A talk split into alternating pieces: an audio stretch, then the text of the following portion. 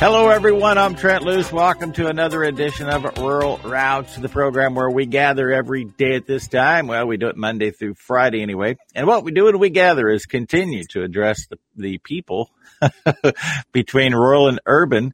You know, those of us that are either black, Hispanic, or rural and not sophisticated enough to get online to help ourselves. You know, that's us. Jenny Swagger, check again. Do you know who I just quoted, Jenny? I do not. Uh, the guy who occupies the White House said yesterday that uh, folks of color, black and Hispanic and folks in rural America are not sophisticated enough to get online to help themselves. So, hey, there we go. Sean Tyson, are you sophisticated enough to figure out how to get on with us? Uh, it's possible. I, I did it twice. You did do it twice. Jenny, what's oh, going on? My. What's uh again, you failed in getting some urban soccer mom yoga chick. I did. I'm I'm working I'm working towards my goal still. Um, I, I can put on yoga pants if it make you feel No, better. do not. Do not. And if you have a goat, do not include it in the yoga presentation we're about to give. Um, no, today so we are um kind of staying on the farmer and ag side of things. But the reason that Sean is with us is because he's been doing, well, he just has an impressive amount of projects that he's worked on and spearheaded and helped the state of Illinois. And now he's working with customers and dietitians up in Chicago now that restaurants are open, I'm assuming. Um, so I just wanted Sean to come on and share, if you are a rural person who evidently can't get on the internet or do anything, there are things that Sean has done, so he can share his tips and magic with us. Welcome, Sean. Thanks. Uh, first of all, are restaurants open for indoor dining, or do you still have to sit out behind the restaurant and in a little tent with the space heater? They are they are open, so you can go in. Oh, and really? It depends on yeah, it depends on the town that you go on, uh, how much they follow the rules, right? So you you you can walk into any any restaurant. I think what twenty-five percent capacity, Jenny, something like that. I'm not sure, and I hesitate to even comment because I know that that has um, kind of been overlooked, and that's fine. There, there are some communities that never shut down. We can, right. we can say that in, in rural America, but in my, in my county in particular, that they, they were very much shut down for a very long time. Mm-hmm. And I'm talking cities in central Illinois, large cities that are here. They continued to stay open um, throughout. Well, uh, I was in Peoria, you know, you'll remember, first week of January, and I was just flabbergasted. They had this restaurant. A whole big wide restaurant. Nobody could sit in it, but we had a little lean-to outside that was thirty by sixty. seventy-two people were sitting out in that lean-to in a very small area, but nobody was in the restaurant. I'm like, somebody thinks this is a good thing? Did they at least bed it down with straw first? Uh, there was not even peanuts on the floor. So, Sean, what, what exactly are you doing with uh, – restaurants or helping people with diet? Kind of give us a description of how that's all. So, uh, what, to to Jenny's point about what we're doing right now, I was contacted by a like thing called uh, Illinois Farm Families, and they wanted some local producers to provide some uh, proteins and a few other odds and ends Illinois-based items for uh, a group group of thirty dietitians in the Chicagoland area. And so, trying to figure out shipping on how we were going to get that from. from central Illinois over to up to Chicago and had it still be frozen and still be fresh when I got there was, was somewhat of a challenge. And now we've actually, we figured that out because one of the other, uh, networking platforms that I use to uh, get our product out is called Market Wagon. Market Wagon's an Indiana based online aggregation service, so to speak. So, uh, Trent and Jenny order a ribeye from me and a pack of hamburger. So then I would go up to this aggregation point and in your box that says Trent and Jenny, I would put in your ribeye and your, your, you know, oh, thing. Yeah. Right. And so then they deliver that. So they're kind of a courier service. Uh, so I aligned with them to um, deliver to that Chicago, those Chicago dietitians. And so we're going to get that job done and it's worked out really well. Uh, that, that's fabulous, because Jenny, I, I'm getting a terrible backfeed from you. I don't know why, why that is. I know it's you because every time you talk, I, I get some backfeed. I don't, I don't know what's going on with that, but um, anybody can, with the internet. The, for those of us in rural America that do figure the internet out, uh, you can sell meat or any of your items easily. It's the transportation and the delivery that is hard to figure out. And this sounds like a wonderful opportunity for people that really want to tap into that. Yeah, absolutely. So, so Market Wagon, in addition to our other retail channels, selling online ourselves, uh, that's worked out really well. We market through our, through our Facebook page, through our online mm-hmm. presence on, on our website, through uh, a number of different channels. And I think the exposure that we've gotten in different uh, markets, whether that's in a grocery store or being on a, on a show like this, really expands your network and your reach, and you're building that brand equity uh, all, all the time.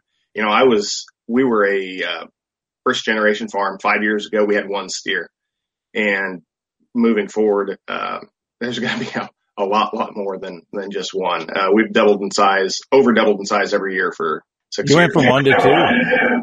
One to two to four to sixteen to forty-eight to eighty. Yeah. yeah. So it, it, it really, it built upon itself. First generation farm. Yeah. Yeah. Yeah. That's I had, I had some experience in it. So when I was in college, uh, I worked on cattle farm and I loved it. Uh, trained horses and did all kinds of fun stuff and met my wife, and Uh, heck, we lived in town up until would have been two thousand fourteen. And then we moved to our first farm and then expanded and moved to our, our farm we're currently at. Wow. Um, so what is the demand for horse meat like in Chicago? Horse meat, uh, high demand, high demand. No. uh, so it's, it's funny. Um, our, our demand actually here in central Illinois is a lot greater than in Chicago, but I would say that that, that Chicago market is, is fairly new. Um, as a matter of fact, one of them is called Chicago Lakeshore. And so that, that encompasses most of basically Wrigley South. And so you're catching all of Chicago proper with that. That's, this is actually our first, first week there. And we've been in northern Illinois for a couple of months, and it's done, it's done okay. But I'll tell you, our central Illinois business does twice, maybe three times what Chicago does. But Chicago has been locked down. Yeah. Yeah. Yeah. Chicago's been locked down tighter than a drum. Yeah. Hmm. Uh, and, and you're able to uh, sell the balance of the animal. I, I heard you say cattle. Is that all you have for animals?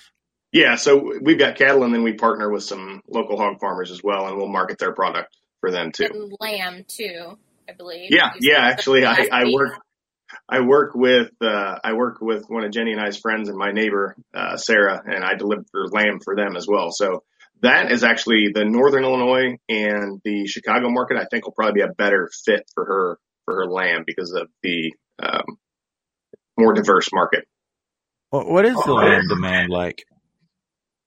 I wouldn't say it's weak. I think a lot of people haven't had it. It's it's good product. What they have is really, really good. It tastes good. There's a lot of flavor to it. Um, I, I think people are just so used to cooking beef, and it's just you, you hit the easy button on a ribeye, right? Like I say I say that all the time to different customers. I'm like, you know, you've tried a ribeye, but have you tried, say, a Chuckeye steak or a Denver steak or a flat iron or something like that? If you cook them right, they're they're every bit as flavorful as as a ribeye. They're just not as easy to cook.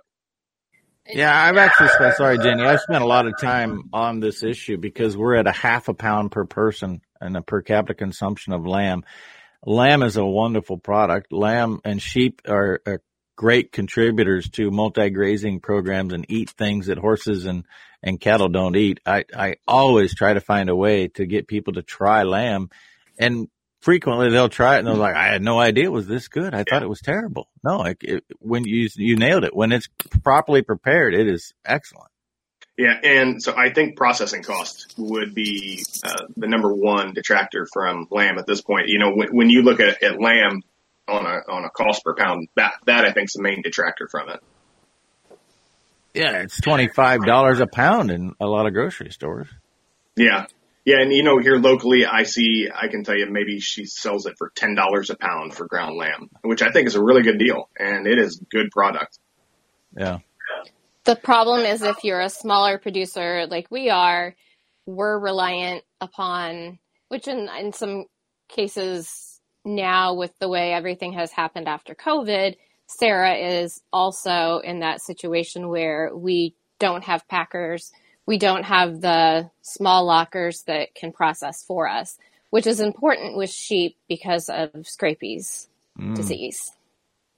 And the lamb producer herself, Celeste Citrini, just t- chimed in from California. Hi. We have to take a break. Before I let you go, I want to remind you about Certified Piedmontese, the opportunity to be a part of a brand of beef program connecting the farm to the fork. Literally, you as a cattleman take your cows, use the Lone Creek Cattle Company Piedmontese bulls, and as long as they have the myostatin gene from the Piedmontese sires, that's just making sure they're not bred to your neighbor's Brondby bull, you will qualify for the premium. two hundred dollars over market. Get details from Marlon Will at lone creek cattle co dot com. We're back with the second leg of the journey after this. Welcome back to Rural Route. Trent Luce. Going to talk faster today because I got a meeting at the Capitol as soon as we're done. Just saying. I'm in a hurry. But we can't make it go faster. So, all right, Jenny. Now you got your sound all wired up, right? Yeah. So my question is, so what is it that you're doing with the dietitians through, are you doing education? Are you teaching them how to cook the different types of products that are raised in Illinois?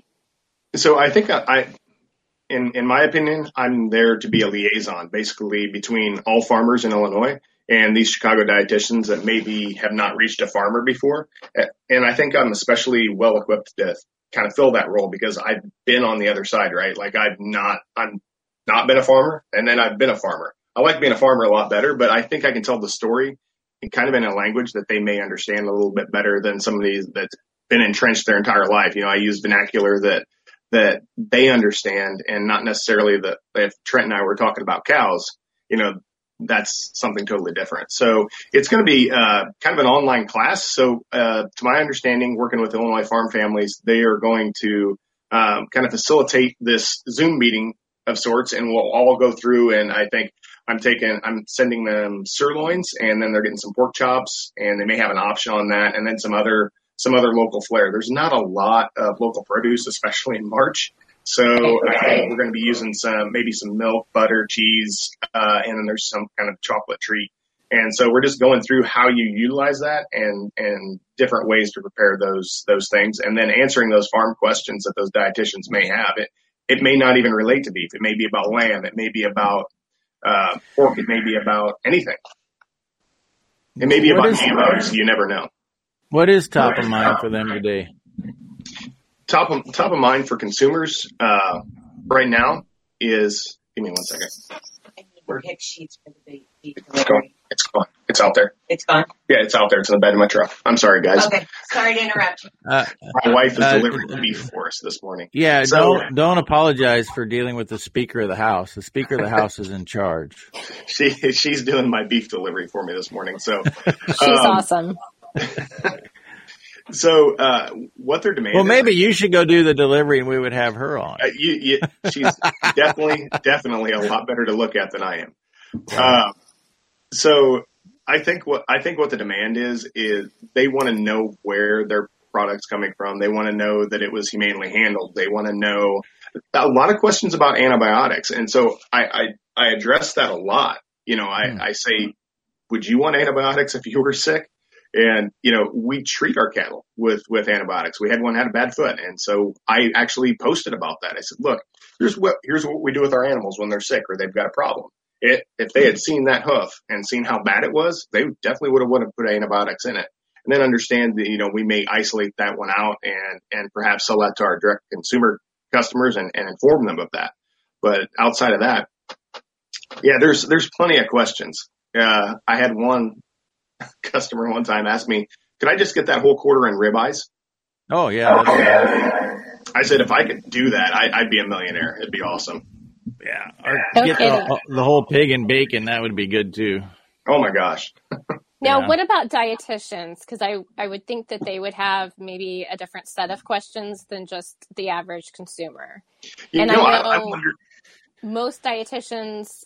and this is the same, I think, in the medical field as well, still, at least it had been a couple of years ago, they have no requirements as far as going through and learning about the way food is produced.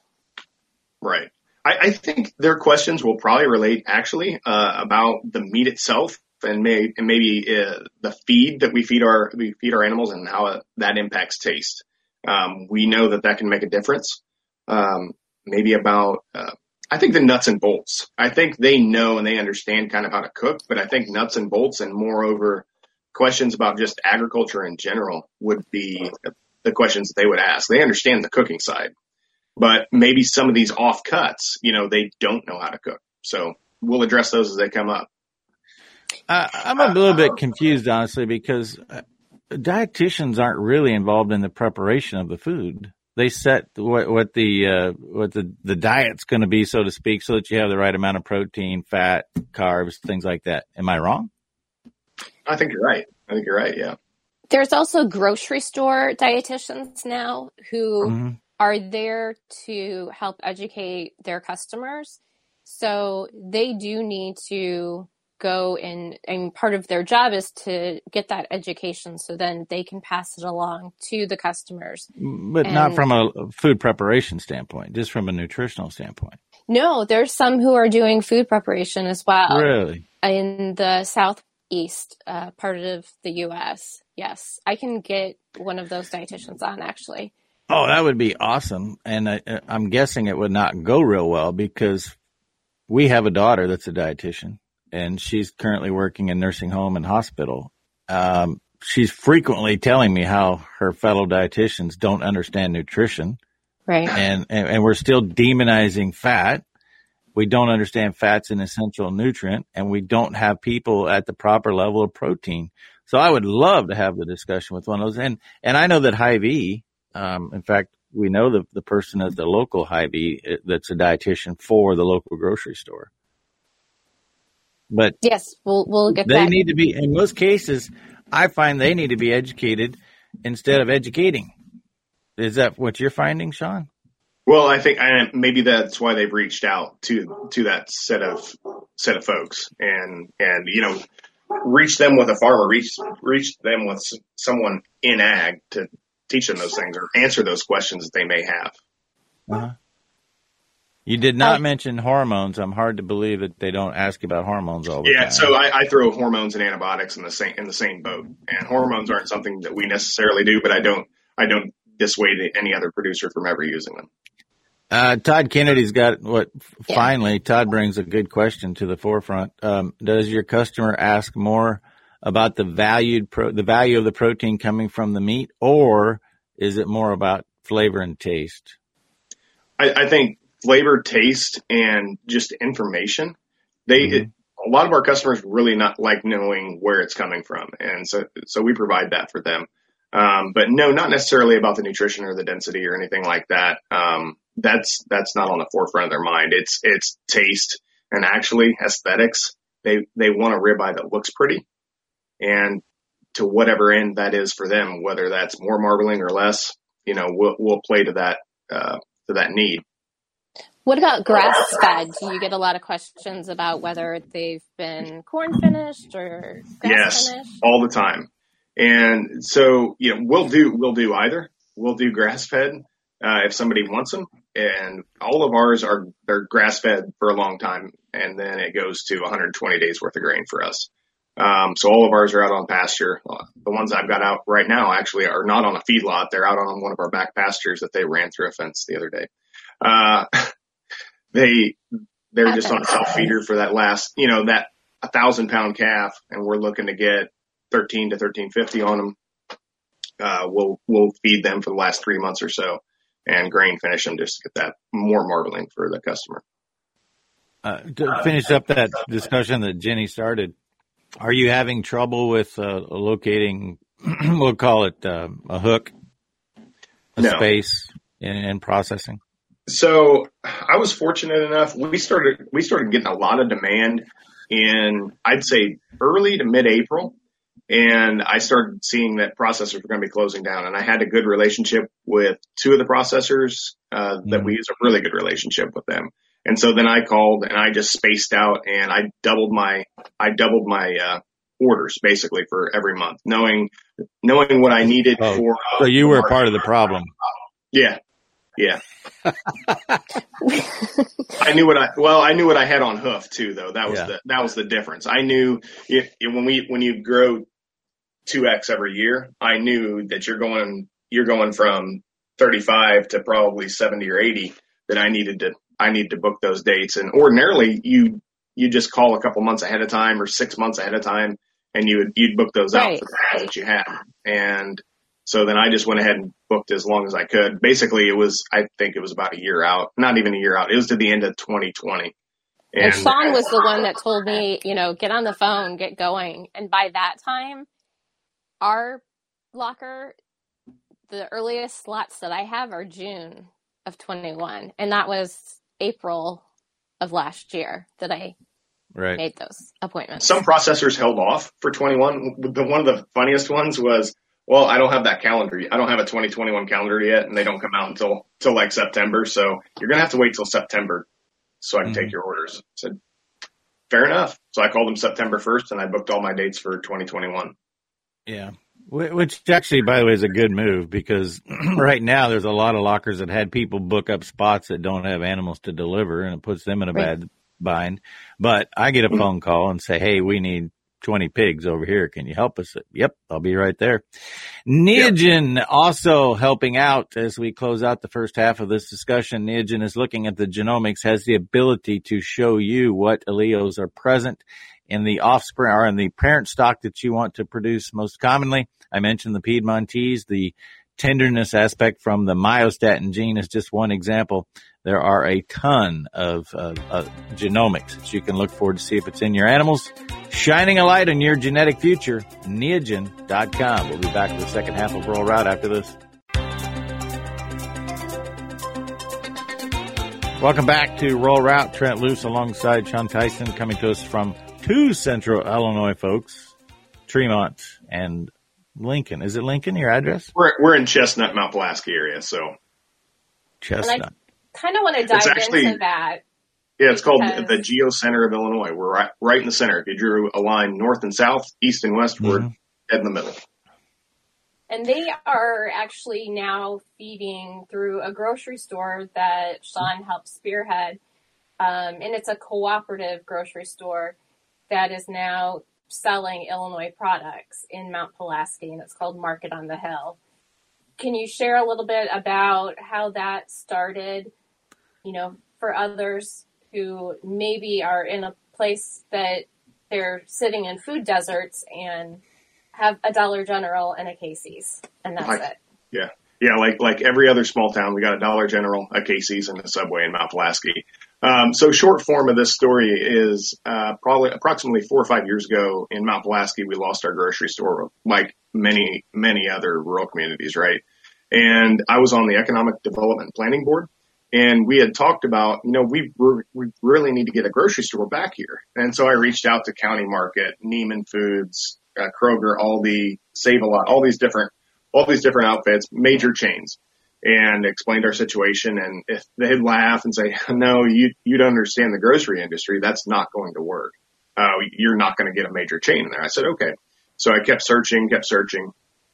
I was put in contact with the Illinois Institute for Rural Affairs. And they said, you know, you need to go, and my neighbor actually told me this too, you need to go see Great Scott Community Market in Winchester. I said, oh, okay, I'll go check this out. It's a cooperative. All right. I, I know cooperatives, right? Like we've got F S cooperatives here that, that take care of our, our fertilizer and, and propane fuel needs, right? It'd be similar, similar structure. So go over there, and it's that typical rural Uh, shotgun style, eighteen or twenty by one hundred building, brick fronted on the square, and it's full of groceries, stem to stern. And they've got another, they've got another building off to the side that was nothing but local meat, lamb, uh, pork, and beef.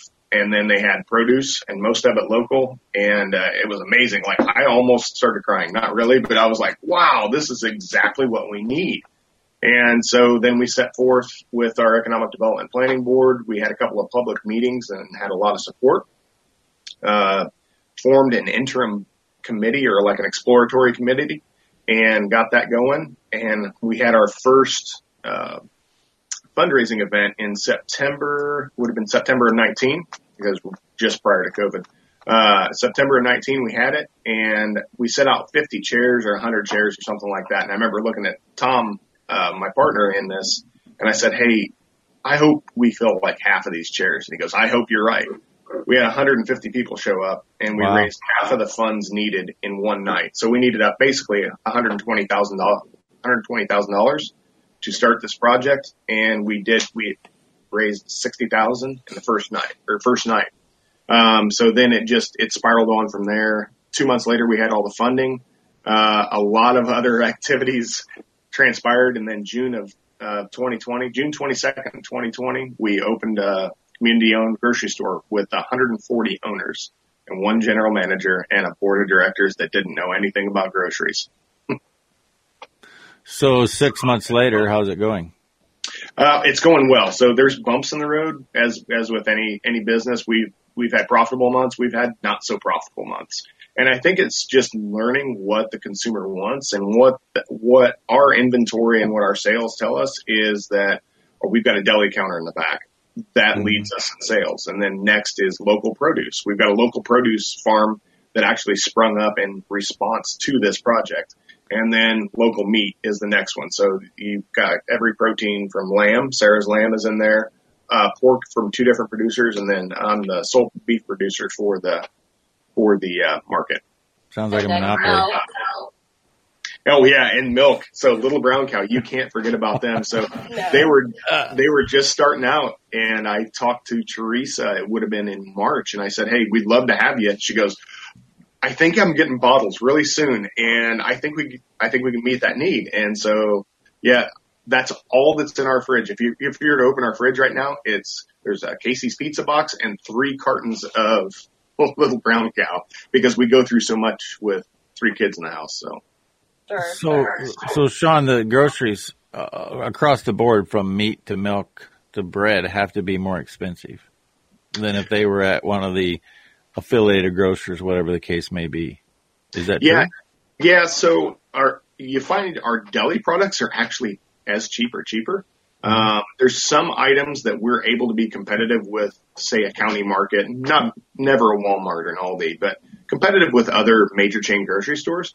And then, yeah, you know, our our beef is not going to be two dollars and ninety-five cents a pound, it, but it's simply it's better local beef. That's it. And that's that's one of our taglines is it's simply better local beef. So I, I, I understand that. I, I question I'm asking you mm-hmm. if you think people will continue to come there the farther you, you get away from uh, the bottleneck and everything that caused this food fear.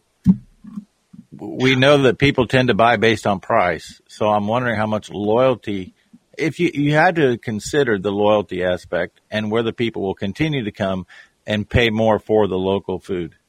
Yeah. So uh, in, in response to that, that, that's the cooperative model, right? We pay dividends out to the owners. So you've got one hundred forty store owners that should be frequenting this store and, and, and purchasing from this store. And that's where we see the bulk of our sales. And then beyond that, I think it's a convenience factor because, you know, we're fifteen miles from any decent, what I would say, decent grocery store. And there's a lot of the elderly population that love to be able to not have to go drive fifteen miles, walk a quarter of a mile into Walmart and then circle around with two hundred people. They'd rather go in, say hi to Sam, the manager, sure, pick up their deli sure. meat and their bananas and walk back out in three minutes. And I think that's the value, the high service and the convenience factor of it being right there on the square that'll keep people people coming back for more. So you mentioned one hundred forty owners, but how big is like Mount Pulaski and the general area? How many people are you pulling from? So we are a town of seventeen hundred in a county of maybe twenty-eight, twenty-nine thousand. Uh, Lincoln, Illinois is probably the, by far the biggest. I think there's maybe fifteen or twenty thousand people there. So we're pulling, actually, believe it or not, we pull from Decatur, from Springfield, from wow. all over. And the reason is, is because year round you can go there and you can, you can find your, your local meat if you want to. So constantly if somebody's wanting to, I say test drive a quarter of beef or something from us, I'll say, hey, run on up to the market and go grab, go grab a pound of hamburger and a couple of ribeyes and just tell me what you think. If you don't, if it's not the best you've ever had, then don't buy from me. And seldom does that ever happen. They they call up and, and order that quarter. And Lincoln, just, they have they have the I G A still, which was actually started by my family cousins down, you know, several generations. The I G A grocery store in the middle of Lincoln, is it still going? Yeah, actually, we partner with them, so okay. we buy we buy a little bit of grocery from them. So we're, we're not big enough to get direct deliveries from a lot of the di- distributors, especially on the stock grocery side. On the on the produce side, like we get bananas and avocados, things we can't grow in Illinois. We get those from a place called Humphreys, which is just a distributor. And then we work with I G A and a number of different distributors to get the product that we need and the local producers. So it's a, logistically, it's a little bit challenging, but to anybody out there in a small town that's lost their grocery store, I would say that, you know, we've done this. You can do this too. You know, it's, uh, Great, Great Scott plowed the road for all the rest of us. And we kind of came along and we, we crumbed it out, right? We pushed everything back and we, we're not perfecting it, but we're getting a lot better. And we're, we're very, very willing to help anybody who wants to do this type of project. If you have a supportive community, I think it can work. This sounds like the prototype for the future of grocery sales to me, if people are paying attention. I think so. I, I think so. And I think people value quality over a lot of people value quality. And now COVID has taught us a lot of things that, that region, maybe regional food distribution would, would be uh, a better idea than what we've got going on right now. And maybe we need to have more processing plants instead of less, fewer and bigger ones, you know, have a hundred smaller producer, uh, you know, processors instead of one mega processor in Iowa, Nebraska, uh, Southern Illinois, what have you. Well, I don't have a problem with the mega producer or the mega plant, but we need a better balance. Yes. Yes. And, and, your point, and, the, yes. The, and the system has been skewed to favor the big ones. And from a compliance standpoint, it's so much more efficient for, uh, Tyson, no pun intended, to uh, accomplish that, that economies of scale in a large plant, whereas those those plants you're working with, the butcher shops that we work with monthly, it's tough if they're U S D A inspected. Now, if they're custom exempt, because we do not have state inspection in Nebraska, they're actually sitting in a great spot. They don't have the federal inspectors in there every day screwing up the business, if you know what I mean. Yeah. So, yeah, but the, uh, the whole concept of getting people to come in and buy food and, and co- do you grow coffee too in Lo- Logan County, Illinois? No, we're working on it. We've, no, we've, we've got some. we we probably could one day in a, I in a greenhouse. I can hook you or... up because it's happening in Kansas. We've got, we've got local roasters. Let's put it that way. They're, they're doing yeah, an excellent absolutely. Job. Uh, I have one minute. What would be the biggest pitfall you would warn people to really investigate before they pursue this? Uh, as far as the grocery cooperative side? Yes. Uh, definitely have some strong community support and have a good board of people. We were very fortunate in that fact, but I, I can see that being a point of failure is if you didn't have strong community support and you tried to pursue it anyway. You, you need to know your community and you need to know that they're going to be behind you one hundred percent.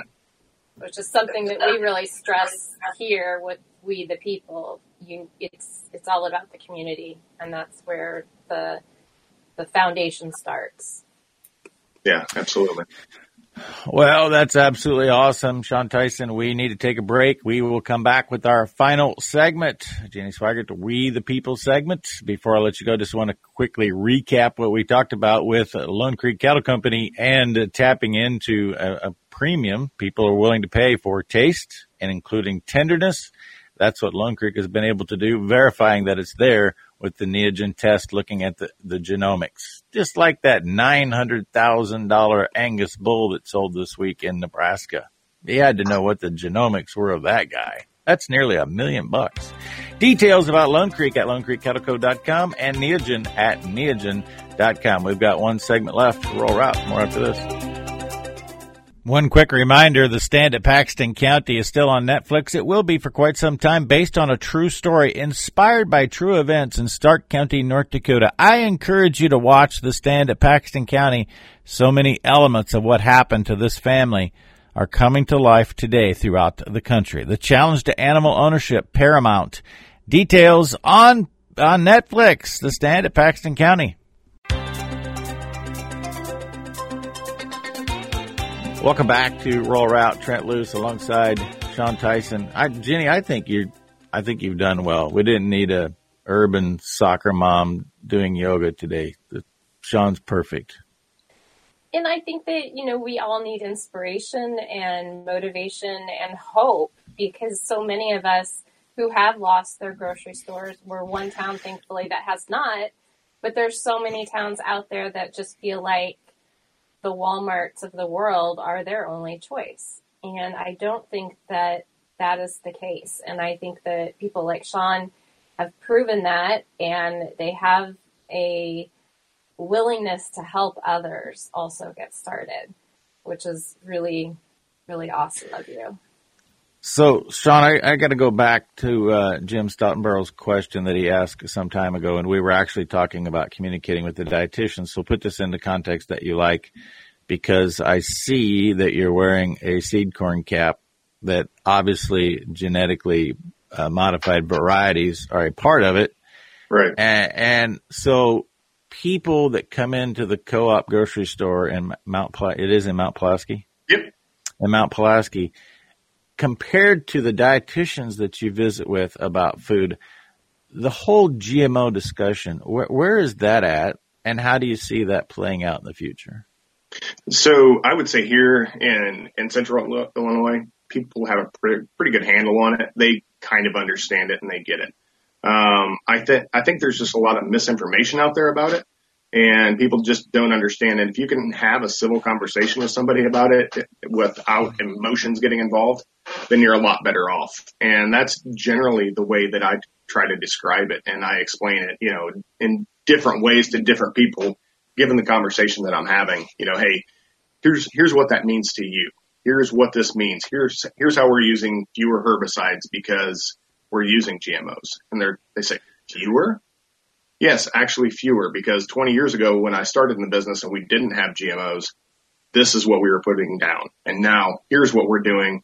And we're not using all the organophosphate insecticides. We're not using all of all this because it's all inborn into the into the product. Yeah, and I always bring it back, and I, I find that the best way to really explain it that it resonates with people of every walk of life is that our our task, our sustainability is truly about soil health. Mm-hmm. And if, if we can till the soil less, if we can apply fewer chemicals when needed, uh, we're going to improve the carbon matter, carbon percent carbon uh, that's in the soil, the organic matter that's in the soil, and we're going to have a better soil health. We have a better soil health. The whole system just works better. So don't tell us how to improve soil health and eliminating tools to get that done. Right. Absolutely. You're one hundred percent correct. What do but, both of you think? Oh, go ahead. But in the, at the end of the day, you, you've shared with us that Logan County is twenty-eight thousand people. I, I live in a county with three thousand people. Chicago has five million. And that's yeah, where the, the, the vast uh, consumption of food is at. And they're not going to take the time to even understand what we just discussed. So from a, a food production standpoint going forward, I honestly see technology such as G M O in trouble. Yeah. I, you know, I think I look at it like this. I think it's a privilege problem. It's almost like you, if you're hungry, you're not worried about G M Os or anything like that. It's, it's mm-hmm. this whole human psyche thing where we've got to look for trouble somewhere and find it. And I think that's a lot of the problems with society today is right now people are always looking for something that's out to get them, or the boogeyman, whether that's the bad orange man in office or what, you know, it's, or G M Os or guns or any, any social, social web issue. I think, uh, wedge issue. I think that's what a lot of our problems boil down to today is just people are looking for trouble. I agree with you. You just summarized. Sorry, Jenny. Just one other thing. You summarized it perfectly. A man with a full belly has a lot of problems. A man with an empty stomach has but one. Yes. Jenny. Which ties to my question. How do you think the pandemic has added into the G M O equation? Because we were, just like you said, Trent, I mean, that's how most people were a year ago almost, where we didn't know about where our food was coming from. And people, I don't think, cared at that point in time. Yeah, I, I think a lot of diet went out the window. I can tell you that mine did too. Um, I was very, I was very strict about what, what I put in my body. And when, when COVID hit, I was like, well, you know what? I've got to eat whatever's available. I've got plenty of beef, and ordinarily I don't eat a lot of bread and I don't eat a lot of sugar. Uh, we're just going to go ahead and give that one up because we don't know if the world's going to end in, in six months or not. So I, heck, I gained probably sixty pounds over, over all the COVID time. And I think a lot of people, you know, you're right, Trent, when you say an empty belly will drive people to do what, what they didn't think was possible. Uh, The same thing would go for how many new gun owners are there in the United States right now? Because prior to this, they never thought that they would need one. And it's prior, prior to this, how many customers knew their farmer? Well, they never needed one until the ordinary system failed them. And so then they needed a farmer. And so that's why I was getting, I was fielding eight calls, ten calls, fifteen calls a day from people because they needed a farmer and they realized it. So now that we're in nearly March of twenty twenty-one, has that interest changed with those people looking for their farmer? I think they really value it. And I think there's, there's more and more people still reaching out because I think in the back of their head, they, they've got that fear. Again, like I, like I talked about, you know, people are, are afraid of things and they're looking for things to be afraid of. And they just, that's a human need, is just security, right? They want security, safety, food, shelter. And so they're trying to secure that food for the safety of their family. And, I, and that's great. I mean, that's an opportunity for us to, to tell our story as farmers.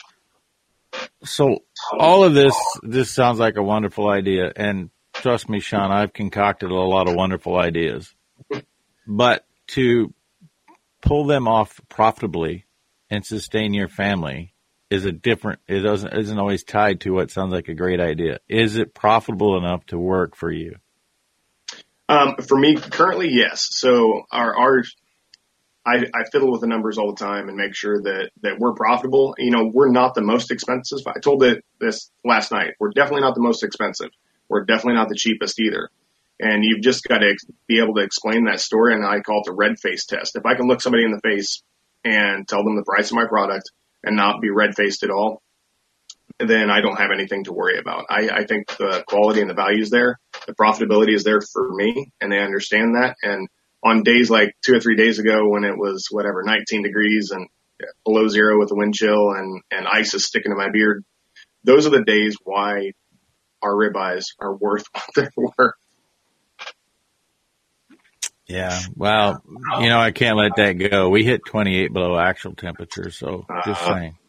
That's, that is really cold. That is frigid. I mean, I mean, Sean, that's like sitting at the co-op drinking coffee and my calves have to outweigh your calves every year. That's just the way it's going to be. That's good. What is your record low temperature out there, Trent? Uh, the state of Nebraska this week reported forty-seven below. Wow. One day. I mean, that's not this year. That's that's the record. And ours is, I think, thirty below, and that was in nineteen eighty. And it was uh, twenty miles from here. Mm-hmm. Yeah, I, I'm just humored by these people that are trying to say that this cold snap is somehow tied to political anything. It, you, you simply don't understand the cyclicness of weather. It's weather. And that's what, what Sean summarizes. We in farm country find a way to deal with the weather every day, no matter what it takes. I, I didn't turn my tractor off for seventy-two straight hours because I knew I wasn't going to be able to get it started at twenty-eight below. We just find a way to make it work. And I think that and, the whole and, country has taken that stance also during yeah. the pandemic, but will it last? And we were fortunate. We, we were part of the rolling blackouts this week where I, I did a couple oh, wow. interviews on that, and, and I, I didn't understand it, but it was literally turning power off for thirty-minute blocks at a time to save forty-one thousand megawatts, whatever the case may be. And, and my thought process was that if you turn it off, it's going to take more energy to get it all back started because everything goes dead, right? But it, uh, he answered the question. He said it takes about ten percent of what you save to get the thing going again. But they just start in an area and just do a rolling blackout, turn you off for thirty minutes at a time. We were off for one hour on um, Tuesday morning. So, so along those lines, I have a question, um, Sean. We yesterday received an email from our school, and I've seen this now at other schools in Illinois, Central Illinois. Um, we were told to dress our children warmer than normal today because thermostats are being taken down to fifty-five to sixty degrees. In the last five days, the amount of money that our school district has used to pay for natural gas is the exact same amount that was used in the entire last calendar year. Wow. Yeah. So are you uh, seeing that? We're not, we're not seeing that. So we've got Ameren as a provider for us. Uh, I haven't, I haven't seen any notifications like that. I'm friends with a couple of school board members, and I probably would have heard about something like that. No, no, I haven't seen that. I've seen it. Yeah. Williamsville, probably. Yeah. Uh, so in Mount Pulaski, no, we have not, we've, we've not encountered that. Not that it's not being addressed, I'm sure. And last year, you know, we spent a lot of time here talking about how Uh, ideas of food have changed in the past year thanks to COVID, whatever political game it was, doesn't matter. Everything has changed. The next one is energy. We've eliminated uh, thirteen gigawatts of coal-burning power plants. And, and Illinois, by the way, is the number one coal-burning power plant in the United States. We've eliminated thirteen gigs of, of coal-burning energy. We're trying to rely on something that's not sustainable. And I'm, I'm having friends today tell me that they are being restricted on the amount of propane that they can buy. So the next crunch is not food, it's energy. And I think we're going to stop taking a lot of those essentials of life for granted. Sean Tyson, we're in the last minute. What do you want us to take home? Uh, you know, I would, I would, if you're a community in need that's lost your store, there's help out there, and there's, there's folks out there willing to help you and willing to make uh, rural America great again. I love that. I love that. Jenny, final word. I, I go back to the whole community. It's based on community, whether you're in an urban or rural area. Um, even stores like this are also popping up in South Peoria, Illinois. Um, so there's definitely food deserts in urban areas as well as rural, and I don't want to overlook that. And Sean, what I like, what I like most is that uh, you're part of the solution-driven folks. There's too many people sitting back saying, "Oh, look what I can't do! Look at this food desert I have here." Instead of saying, "All right, let's be part of the solution." You're either Absolutely. Are the problem, or you're part of the solution. Ton, Ty, Sean Tyson, certainly part of the solution. We've journeyed down the road connecting rural and urban America. For Jenny, Sean, Trent, all three of us remind you that all roads do lead to a rural route with a co-op grocery store.